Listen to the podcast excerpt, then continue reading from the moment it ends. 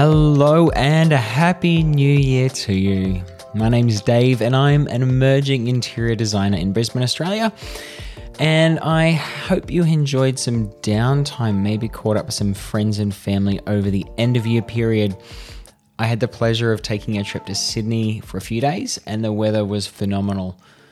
We usually spoilt here in Brisbane, and it seems as though I took some of the weather with me. I enjoyed uh, a very healthy amount of gin and perhaps an unhealthy amount of gingerbread, but a few runs along the harbour and a handful of swims for good measure balanced everything out. And that's what life's about, right? Bit of balance. And with that said, we're often running towards the end of the first week of January, prime summer sunshine, and perhaps a time for you to ask yourself Are my curtains up to scratch this sunny season? Well, stick around and find out right here on Disko Designs.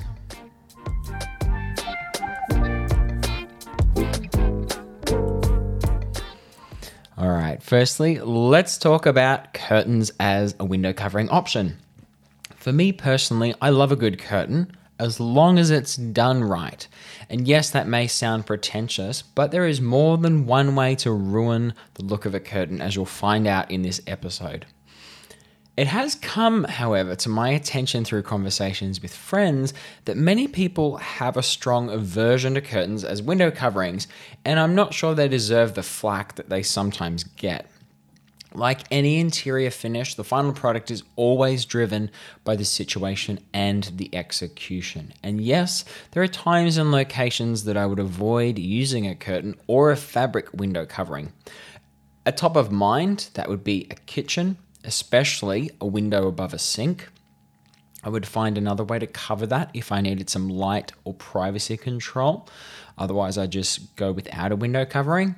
Same goes for a typical small bathroom window or anywhere in the bathroom, really, unless you have a very expansive space where you can afford ventilation and you could have curtains. I'm talking very large spa style bathrooms. Otherwise, for the rest of us, I would avoid the curtains. Curtains or fabric coverings in these situations, they rarely look good, and also they're not particularly functional, especially in wet areas. Other places to be careful about using curtains are going to be in areas that are high traffic thoroughfare, thoroughfares. I'm thinking large outdoor sliding doors that see lots of use or in areas that might be susceptible to high moisture, as I was saying, and don't have good access to ventilation. You don't want a moldy curtain cramping your style. Now, I'll admit I have childhood memories of lacy curtains in the kitchen and thick floral plastic backed blackout curtains shielding me from the western sun, but it doesn't have to all be like that. When done well, curtains can bring warmth softness, and elegance to a space.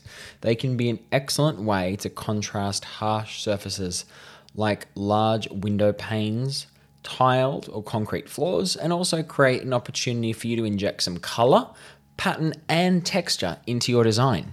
Here are my top three common mistakes that people make when choosing and hanging curtains. Number one, how high are you hanging your curtains? The general rule here is you want to hang your curtains as close to the ceiling as you possibly can.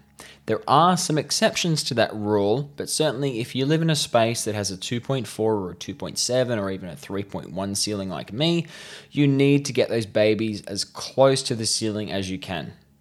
And the reason being is that long vertical elements will actually make the space feel bigger. If you just place a curtain rod immediately above the window frame, it will create a space of contrast that your eye will subsequently rest on and create the illusion the space is actually lower than it really is. So just try and get them up as high as you can. Now, if you have especially high ceilings, you have a little bit more room to wiggle, and some space between the curtain rail or rod and the ceiling can be okay. It depends on your situation. One of my family members has a gorgeous 14 foot ceiling that's about 4.2 meters, and they still have their curtains butted up to the ceiling line just below the crown molding. And it looks absolutely wonderful and makes a world of difference and really creates a sense of grandeur within the living room that they've got them in. So, number two is drop length. Now you have your curtains nice and high. Let's look at how low they are to the floor. I'm a pretty firm believer that a curtain should never be more than three to four centimeters from touching the ground at the absolute worst. So if you happen to have curtains that stop a meter above the floor, you've got a high window somewhere that's just got this random little tiny curtain, it's time for that to go. We need to find a different option for you, whether you go for a Roman blind, whether you go for Uh, a plantation shutter, whether you just tint the window and do without the covering, we need to find something else because those just aren't going to look good. A random curtain hanging meters from the bottom of the floor doesn't work. Most of the time, I either want the curtain to be touching or pulling on the floor. But I'll explain what I mean. So let's break down the three options that I give to people when I talk to them about curtain drops. Starting at the highest, this is the float curtain. It will hover somewhere between 2 to 4 centimeters from the floor, and I would only use this in high traffic areas, commercial spaces, or where it's critical that the drape panel is perfectly vertical and the full weight of the panel is used to do that. It's best suited for high traffic and commercials because there are, there's less contact with the floor and greater chance the panel will stay cleaner for longer. My most commonly used drop, however, is the kiss curtain. This is when the bottom of the panel just touches or kisses the floor. A few things to consider here. This is typically a custom job, either having someone alter the hems to exactly the right length, or if you're handy with a sewing machine, you can do it yourself with a double needle. It is important though that the fabric is pre shrunk before alterations. Otherwise, if you hem the panels and then wash them, there's a good chance that you'll end up with a float curtain from the shrinkage and they'll become significantly shorter. The Kiss curtain looks very sophisticated and it's a high quality finish as it looks bespoke for your space because it kind of is. So, this is my go to for most situations. Just remember, however, you need to consider the height of the ceiling too. You don't want to have a beautiful kiss on the floor and a huge gap over the rod or railing, or you'll just lose the effect.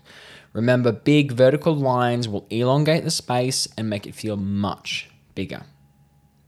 The last drop length is the puddle curtain. This is my personal favorite, but sometimes practicality or the existing design style rules it out as an option in a particular project puddle curtain is when you have an excess on the bottom of the drape panel that quite literally puddles or pulls on the floor. This is usually between 10 to 15 centimeters of excess fabric. It's a romantic and grand statement, and it's perfect for bedrooms, home studies, reading spaces or libraries, or formal dining where you want to create a feeling of opulence and grandeur. It is the least practical of the three different lengths as it will gather the most dust. And if you draw the drapes frequently, it'll often mean you need to clean it more regularly as well because it's pulling and dragging across the floor. But if you have a traditional design style or a historical home, it really does look beautiful. It also gives you the opportunity to style the drapes in place a little more as well, as they will hold their shape. So you can add more movement and variation to the space. The last mistake that I commonly see is around the volume and the width of the drape. Regardless of style, it's important that you have sufficient volume and enough panels to cover the full span of the rail. If each panel is pulled tight, or if gaps exist between the drapes when it's drawn, it looks tacky and it's ineffective. Often, this can just mean buying one extra panel and having it there as a buffer. Always ensure that you measure the width of your span and include enough allowance so you have excess fabric along the span when it's in use. Sidebar here if you're never actually going to draw the curtains and then they're to frame the window, you don't necessarily have to worry about that, okay?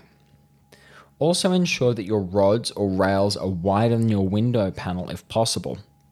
For a single or double window, you want to be able to fully retract and store the curtains to the outer sides of the window, so you have a full unobscured view of the window.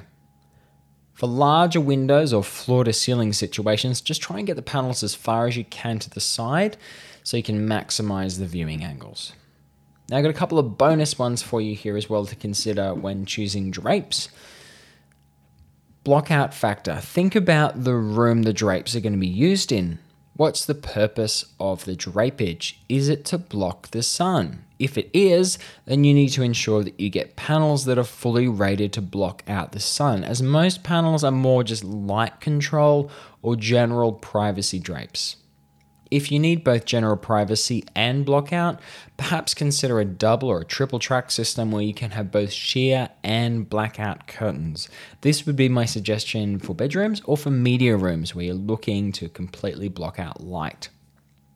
Another thing to consider when putting together and purchasing a, a curtain or a draping system is to think about your tiebacks to hold the panels. Now, in certain situations, you may not want to use a tieback and just have it hanging freely, but especially if you have a puddle curtain, having a good tieback to create shape is a good option. It might be a kitschy rope and tassel situation, or maybe a handmade brass octopus you found on, on Etsy. Either way, it'll help to build some more character and opulence, or you can just let your hair down in the space and have some fun with a playful tieback. With that, we're headed towards the end of this episode.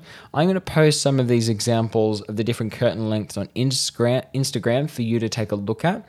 And you can find me at disko.designs on Instagram. That's D I S K O dot designs.